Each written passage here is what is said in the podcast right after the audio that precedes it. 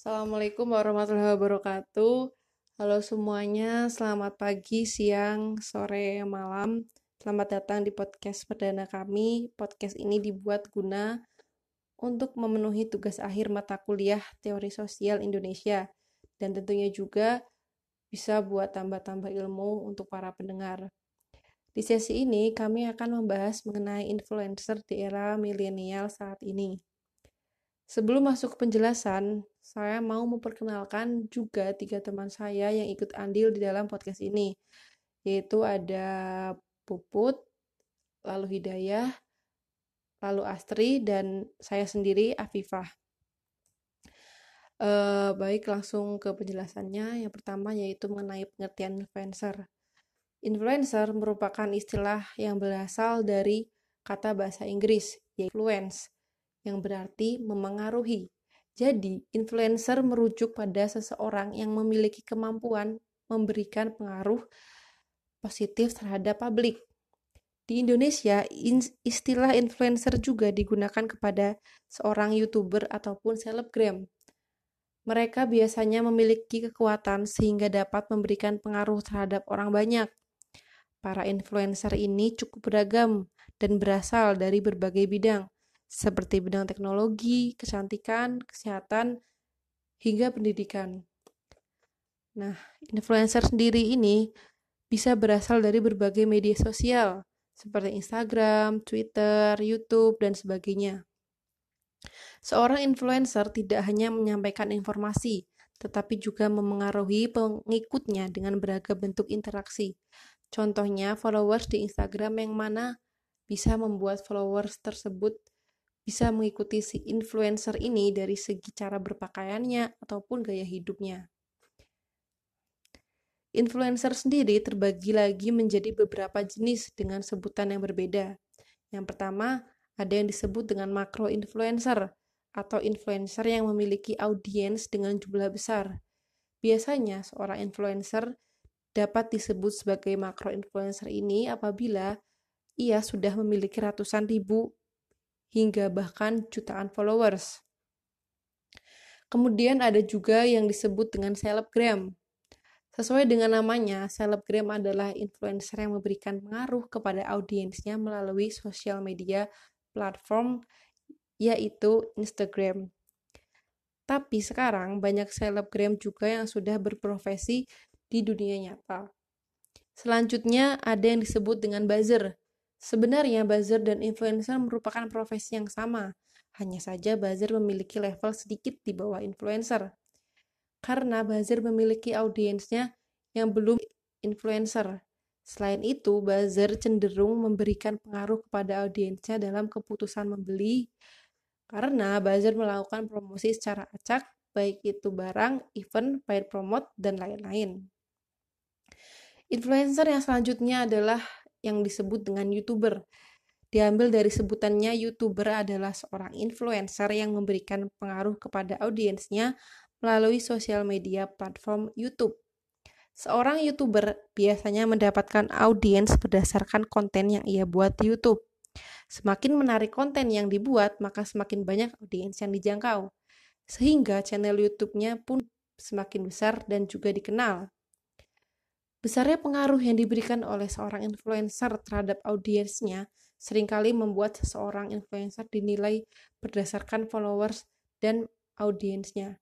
Karena kebanyakan orang berpandangan bahwa seperti apa perilaku audiensnya itu pasti dipengaruhi oleh influencer yang dijadikan panutan oleh orang tersebut. Oleh karena itu, tidak semua influencer dapat dikatakan sebagai influencer yang baik karena semuanya kembali lagi ke pengaruh seperti apa yang diberikan. Kita lanjut ke topik bahasan yang selanjutnya. Kali ini bersama saya, Hidayah Dwi Rahmawati. Pada segmen ini, topik bahasan yang akan saya sampaikan yaitu mengenai influencer di era globalisasi dan juga Media apa saja sih yang dipakai oleh para influencer ini?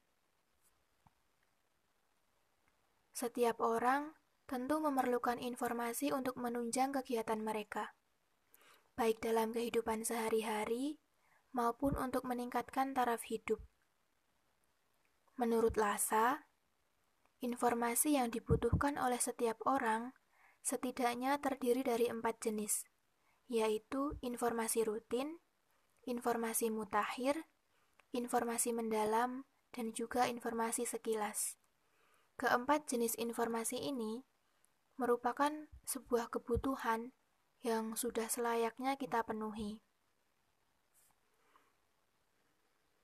Oleh karena itu, influencer berperan untuk menjadi pasti dari seluruh dunia, serta si influencer ini juga berperan dalam membuat suatu tren. Lalu, bagaimana pesatnya pertumbuhan influencer terkait dengan peristiwa ini? Generasi milenial saat memiliki peran yang besar dalam transformasi industri informasi dan komunikasi. Generasi ini hidup lekat sekali dengan perkembangan teknologi, bahkan sejak lahir. Hal ini menyebabkan generasi ini menjadi generasi penunjang dan juga konsumen terbesar media sosial. Adanya efisiensi yang menjadi tujuan utama dari perkembangan teknologi menyebabkan generasi milenial atau generasi Z terbiasa dengan hal yang serba praktis dan menarik. Menurut survei yang dilakukan oleh Asosiasi Penyelenggara Jasa Internet Indonesia, APJII, pengguna internet di Indonesia didominasi oleh generasi milenial. Hal ini menunjukkan bahwa segmentasi industri atau segmentasi pasar industri digital informasi juga didominasi oleh generasi milenial. Menurut salah satu pakar informasi teknologi, eksistensi remaja di media sosial ini dibagi menjadi dua kategori, yaitu creator dan conversationalist. Creator adalah orang yang membuat konten tertentu di media sosial seperti Instagram, YouTube, dan juga Twitter. Sedangkan conversationalist adalah mereka yang menyukai perbincangan seperti di Facebook atau WhatsApp. Kemajuan teknologi mempermudah orang untuk berkarya dan juga berkreasi, sembari memperbanyak media untuk membuat kreasi seperti foto, video, maupun tulisan. Perkembangan ini juga menyediakan banyak sarana untuk menyalurkan kreativitas. Saat ini, hasil hasil karya seseorang juga sangat diapresiasi di samping karakteristik generasi Z sendiri yang haus akan pengakuan. Haus akan pengakuan. Hal ini memicu perlombaan atau keinginan untuk menciptakan karya dan mendapat pengakuan yang tinggi dari kalangan generasi Z tersebut. Generasi milenial sangat menyukai hal yang penuh dengan tantangan dan juga pengalaman. Oleh karena itu, konten-konten influencer saat ini banyak sekali yang menyajikan pengalaman yang mungkin tidak ba tidak banyak dialami orang, sehingga peminat terhadap konten tersebut sangat tinggi. Hal ini juga lah yang menyebabkan tingginya popularitas influencer saat ini.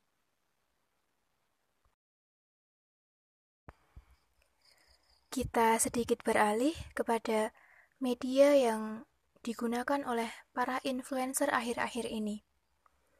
Munculnya beberapa platform atau media dalam persebaran informasi digital, seperti Facebook, Twitter, YouTube, dan juga Instagram, mempermudah adanya pemeran baru dalam industri informasi.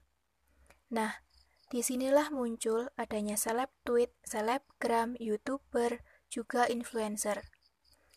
Mereka-mereka ini menjadi produsen informasi yang mengolah konten informasi tersebut sehingga menarik bagi konsumen.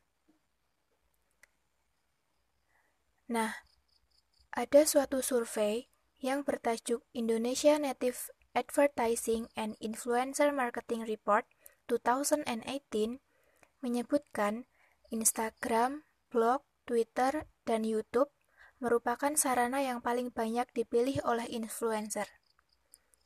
Nah, meski pekerjaan ini sudah mulai banyak dilirik, menjadi seorang influencer memiliki banyak sekali tantangan. Salah satunya adalah bagaimana menyediakan konten-konten yang berkualitas secara konsisten.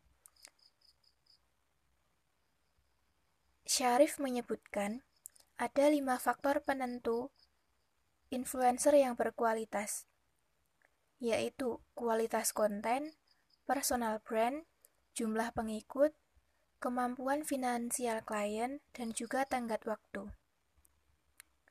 Seorang travel influencer, Alexander Thien, menambahkan, biasanya seseorang menjadi influencer karena tiga hal, yakni tampilan fisik yang menarik, kontennya yang menarik, dan juga sensasi. Dari ketiga hal ini, menurutnya, konten yang paling berkualitas akan membuat pengaruh dari influencer terhadap pengguna media sosial menjadi berkesinambungan. Tidak seperti influencer yang muncul hanya karena sensasi, sehingga pengaruhnya mudah sekali hilang. Di sini saya Astri akan mencoba untuk uh, sedikit menjelaskan materi bahan bahasan kita hari ini uh, yaitu tentang peran influencer serta tokoh-tokohnya di Indonesia. Langsung saja.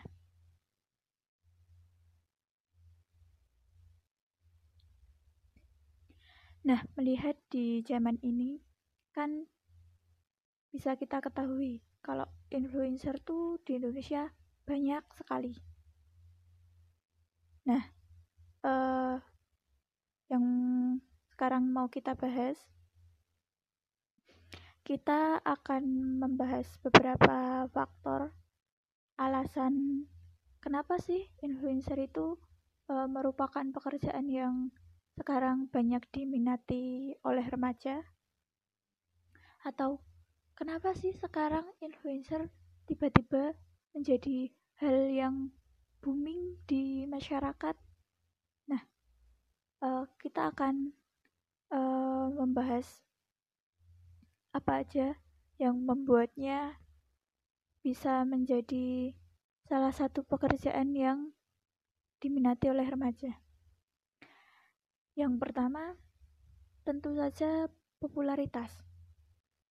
Nah, ketika kalian sudah menjadi seorang influencer, secara tidak langsung kalian sudah mendapatkan gelar populer di masyarakat. Bagaimana tidak? Uh, syarat untuk menjadi seorang seorang influencer kan mereka harus populer untuk dapat mempengaruhi orang lain. Nah, seberapa banyak pengikut kalian di media sosial itu dapat menentukan kalian bisa disebut influencer atau tidak. Pandangan masyarakat juga berpengaruh penting untuk pembentukan citra dari popularitas yang kalian dapatkan. Nah, pembentukan citra di sini maksudnya adalah populer yang kalian dapatkan itu akan membentuk representasi positif atau malah negatif menjadi populer, kalian tidak hanya akan disenangi oleh masyarakat, namun bisa jadi hal yang sebaliknya, atau ya bisa dibilang kalian malah akan dibenci oleh masyarakat. Nah, contohnya nih, ada artis Lucinta Luna. Uh, bisa kita anggap dia salah satu influencer. Namun, sayangnya, popularitas yang ia dapatkan citranya sudah buruk di masyarakat. Pengaruh yang ia buat di media sosial terhadap masyarakat malah justru menjadi bumerang kepada dirinya karena ia membuat citra buruk penilaian masyarakat kepada dirinya. nah, uh, selanjutnya uh, tentu saja. Tentu saja kalian generasi milenial apabila kalian kalian mengamati selebgram dan youtuber dari setiap konten yang mereka bagikan di media sosial pasti kalian akan menemukan satu konsistensi dengan apa yang mereka bagikan nah bermula dari hobi yang mereka unggah di media sosial secara konsisten hal itu akan menaikkan jumlah pengikut media sosial yang mereka miliki. Dengan begitu, para pengikut influencer juga akan memiliki hobi yang sama dengan para selebgram atau youtuber.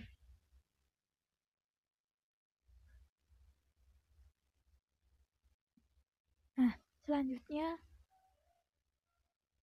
apa sih yang membuat para remaja uh, banyak meminati pekerjaan sebagai influencer. Influencer dianggap sebagai sebuah prestasi karena dapat memberikan kesuksesan dalam hidup. Kesuksesan yang didapat dari seorang influencer berkali-kali lipat, seperti yang sudah disebutkan tadi. Nah,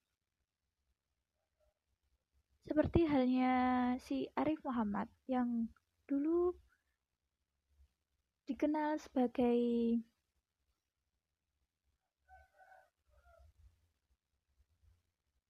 Ed Pocong dalam Twitternya, Arif Muhammad kini sudah hidup sukses dari profesinya yang dulu sebagai influencer di Twitter. Nah, bahasan selanjutnya kita akan membahas siapa sih tokoh-tokoh influencer Indonesia Langsung saja yang pertama, ini ada Serli Anavita Rahmi. Nah, sosok Serli Anavita Rahmi perempuan kelahiran Lok Sumawe Aceh 12 September 1992 menjadi sorotan dan diburu netizen setelah tampil piawai dalam program ELC di TV One. Ia menjadi salah satu narasumber yang duduk berdampingan dengan tokoh seperti Fahri Hamzah, Fadlizon, Marwar Siroet, serta politisi muda PSI Samara Amani.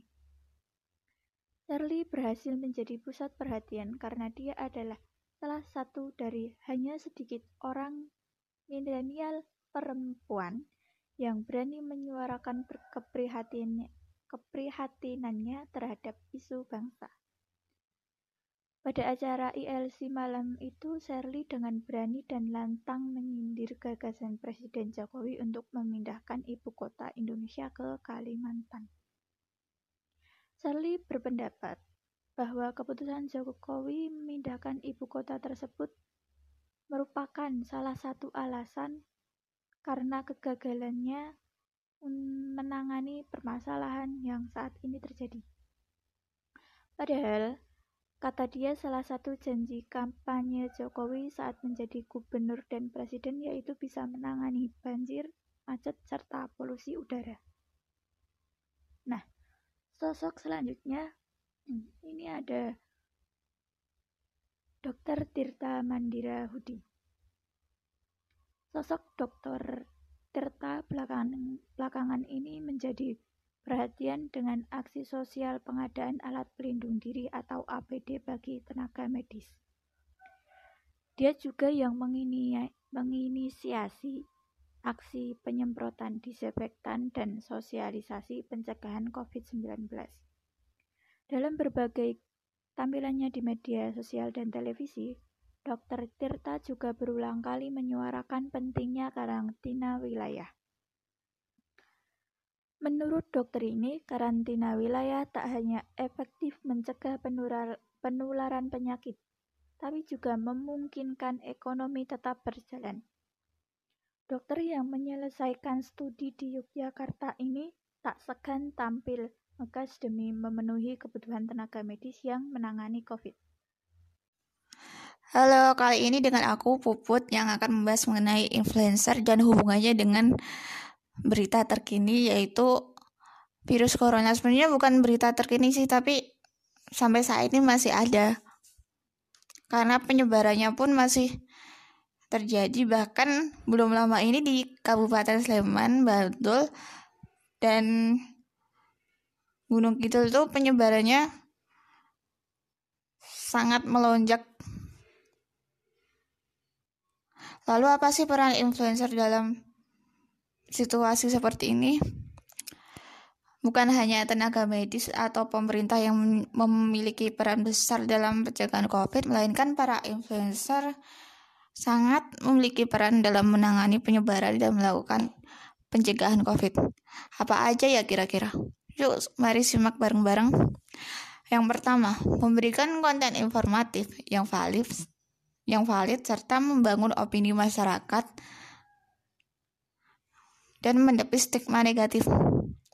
Nah, seperti yang sudah diketahui bahwasanya influencer merupakan orang-orang yang memiliki audiens yang cukup banyak tentunya. Nah, ini berdampak pada kuatnya pengaruh mereka terhadap postingan di akun-akun sosmed atau uploadan video mereka. Dengan demikian, tentu influencer harus mampu memberikan informatif, memberikan informasi terkait berita terkini, namun disertai dengan informasi yang membangun dan menepis stigma negatif terkait virus corona tersebut. Ya tujuannya agar masyarakat tidak perlu gegabah atau gelisah Dalam konten tersebut, influencer dapat mengajak masyarakat untuk saling menguatkan dan mencegah penyebaran COVID. Yang kedua, gerakan kemanusiaan. Banyak artikel yang memuat influencer yang bergerak untuk mengumpulkan dana untuk kebutuhan penanganan COVID. Salah satunya selebgram cantik bernama Res, Rizal Banyak yang tercatat telah mengumpulkan dana lebih dari 2 miliar dalam waktu kurang 24 jam saja. Bayangkan kan betapa kuatnya pengaruh dalam usahanya membuat para followers atau pengikut-pengikutnya tergerak dalam aksinya. Dana yang enggak bisa dibilang sedikit ini digunakan untuk membeli kebutuhan akan alat perlindungan diri untuk dibagikan kepada keperluan keperluan rumah sakit. Enggak cuma Rachel V-nya tapi diketahui ketua mantan ketua mantan ketua BMKM UGM yang biasa disapa Fatur acap kali mengajak teman-teman online-nya di situs Instagram untuk menggalang dana melalui dompet duafa. Nah, kerjasama antara dompet duafa serta BNPB pusat akhirnya dapat merealisasikan 1000 bilik disinfektan secara gratis. Tapi tahu nggak besar biaya yang dibutuhkan? Dari data yang tercatat, memakan biaya sebesar 7,5 miliar yang dibantu oleh dompet duafa dan para donatur. Nggak cuma Fatur, ada pula Aukarin yang memang sebelumnya sudah dikenal sebagai aktivis sosial. Kini tengah gigi melawan virus corona melalui akun Instagram miliknya terdapat potret saat ia memakai ADP ADP lengkap menyemprotkan disinfektan ke sejumlah lokasi ibadah. Ini dilakukan untuk semata-mata aksi murni kepedulian, kesadaran, dan aktualisasi diri untuk membantu sesama manusia. Nggak kalah menyita, nggak kalah menyita perhatian publik. Dokter Tirta Mandira Hudi yang sekaligus influencer ini gencar melakukan kampanye memerangi virus corona. Selain itu, ia juga bilang dana serta langsung membagikan masker dan hand sanitizer kepada masyarakat serta bantuan alat-alat dan bahan-bahan yang dibutuhkan tenaga medis dalam penanganan virus corona. Nah, melalui aksinya, Dr. Tirta berharap bisa menemukan kepedulian masyarakat lainnya untuk melakukan aksi yang sama. Masih banyak lagi sebenarnya influencer yang tergerak dalam dana atau uh, saling menguatkan atau mengajak masyarakat masyarakat lain untuk bergerak yang ketiga adalah kampanye di rumah aja. Kampanye ini tak pernah ada, tak pernah luput di perbijakan para influencer mengingat di tengah kondisi virus corona yang masih terjadi penyebaran malah sekarang mulai terlihat ramai kembali. Gitu nggak sih di tempat kalian? Dengan pengaruh kuat influencer, diharapkan masyarakat ikut tergerak dan memiliki kesadaran untuk kembali tetap di rumah aja sampai benar-benar virus corona corona hilang. Salah satu tokoh yang kemer, mengkampanyekan untuk di rumah aja adalah salah satunya Najwa Shihab. Dalam akun Instagramnya yang dibui tanda di rumah aja menyuruhkan tetap di rumah sebagai bentuk menghargai teman-teman yang berjuang di luar sana seperti tenaga medis atau uh, aparatur yang memang harus bekerja di luar rumah yang mereka tidak memiliki pilihan untuk kembali di rumah. Ada pula influencer yang membagikan tips dan trik uh, mengatasi kebosanan selama di rumah aja. Jadi itu mereka mengajak untuk uh, melakukan kegiatan positif selama di rumah aja. Jadi selain untuk membagikan cerita, tentu postingan kegiatan para influencer yang dibagikan melalui medsos dapat dijadikan inspirasi mengisi kegiatan selama di rumah. Sebagai ganti dari berpergian ke pusat perbelanjaan atau ke tempat-tempat yang ramai untuk menghindari uh, kerumunan. Kira-kira apa aja ya kegiatannya? Ada melukis dan menggambar seperti yang dilakukan oleh Tasya Farasya yang belum lama ini memang mengunggah video dalam YouTube serta Rachel V-nya diri dengan melukis selain bertujuan untuk menghilangkan rasa bosan juga dapat menemukan bakat serta untuk relaksasi loh selama di rumah aja jadi nggak cuma rebahan. Kemudian olahraga. Olahraga itu penting jadi untuk menjaga kesehatan itu nggak cuma makan makanan seimbang tapi jangan lupa juga olahraga. Apalagi selama di rumah itu nggak bukan malah untuk bermalas-malasan. Di situasi seperti ini kita bisa berolahraga ringan sebagai alternatifnya seperti yang dilakukan Rachel V-nya dan Abel Cantika. Kemudian yang paling banyak sering dilakukan nih nggak cuma dari influencer tapi sepertinya teman-teman di rumah juga pada melakukannya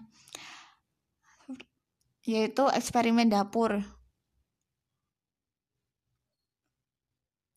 Banyak dari influencer membagikan cerita di akun sosmed mereka, aktivitas memasak, dan memiliki berbagai, kreasi yang cukup unik dan layak dicoba permisal di rumah. Gak jarang mereka memberi resep masakan di caption. Kemudian, influencer bernama Aiden Komsum menceritakan kisah bersama rekannya sesama pekerja kreatif dalam membuat film pendek yang bekerja sama dengan Grab dari rumah masing-masing. Hal ini bisa menjadi contoh bagi masyarakat luas, terutama kaum milenial yang nggak asing lagi dengan dunia perfilman untuk menyalurkan bakat dan kreatif mereka menjadi sebuah karya. Selain kegiat, keempat kegiatan di atas, masih banyak lagi sebenarnya yang bisa teman-teman lakuin di rumah selama wabah corona yaitu aktivitas yang memang sesuai hobi, bakat, dan minat masing-masing sehingga nggak cuma rebahan aja di rumah. Dan jangan sampai bermalas-malasan ya. Stay safe. Baik teman-teman semuanya, bahasan kami udah mau ending nih. Uh, tapi sebelum kami ending, uh, kami mau membahas atau menjawab pertanyaan yang diberikan Bapak dosen mengenai uh, sebagai salah satu urusan publik atau public interest. Menurut kami, publik concern dengan influencer ini karena influencer ini di mana yang sudah dijelaskan di atas uh, atau di sebelumnya yang di awal tadi influencer ini memiliki pengaruh kuat untuk membuat masyarakat tergerak melakukan aksi yang sama seperti uh, yang dilakukan oleh si influencer tersebut. Sehingga influencer ini menjadi salah satu sarana yang komunikatif yang mana menurut kami cukup tepat untuk membangun opini masyarakat, mengajak kebaikan demi kepentingan bersama dan juga dapat memberikan informasi yang valid. Nah, jadi segitu aja nih teman-teman dari kita. Kurang lebihnya kami mohon maaf. Semoga apa yang kami bahas di sini cukup jelas dan juga bisa berguna. Nah, dan juga semoga uh, teman-teman yang dengar ini, di mana pun kalian berada, selalu diberi kesehatan oleh Tuhan Yang Maha Esa. Amin. Sekiranya segitu aja dari kami. Uh, kurang lebihnya kami mohon maaf. Wassalamualaikum warahmatullahi wabarakatuh.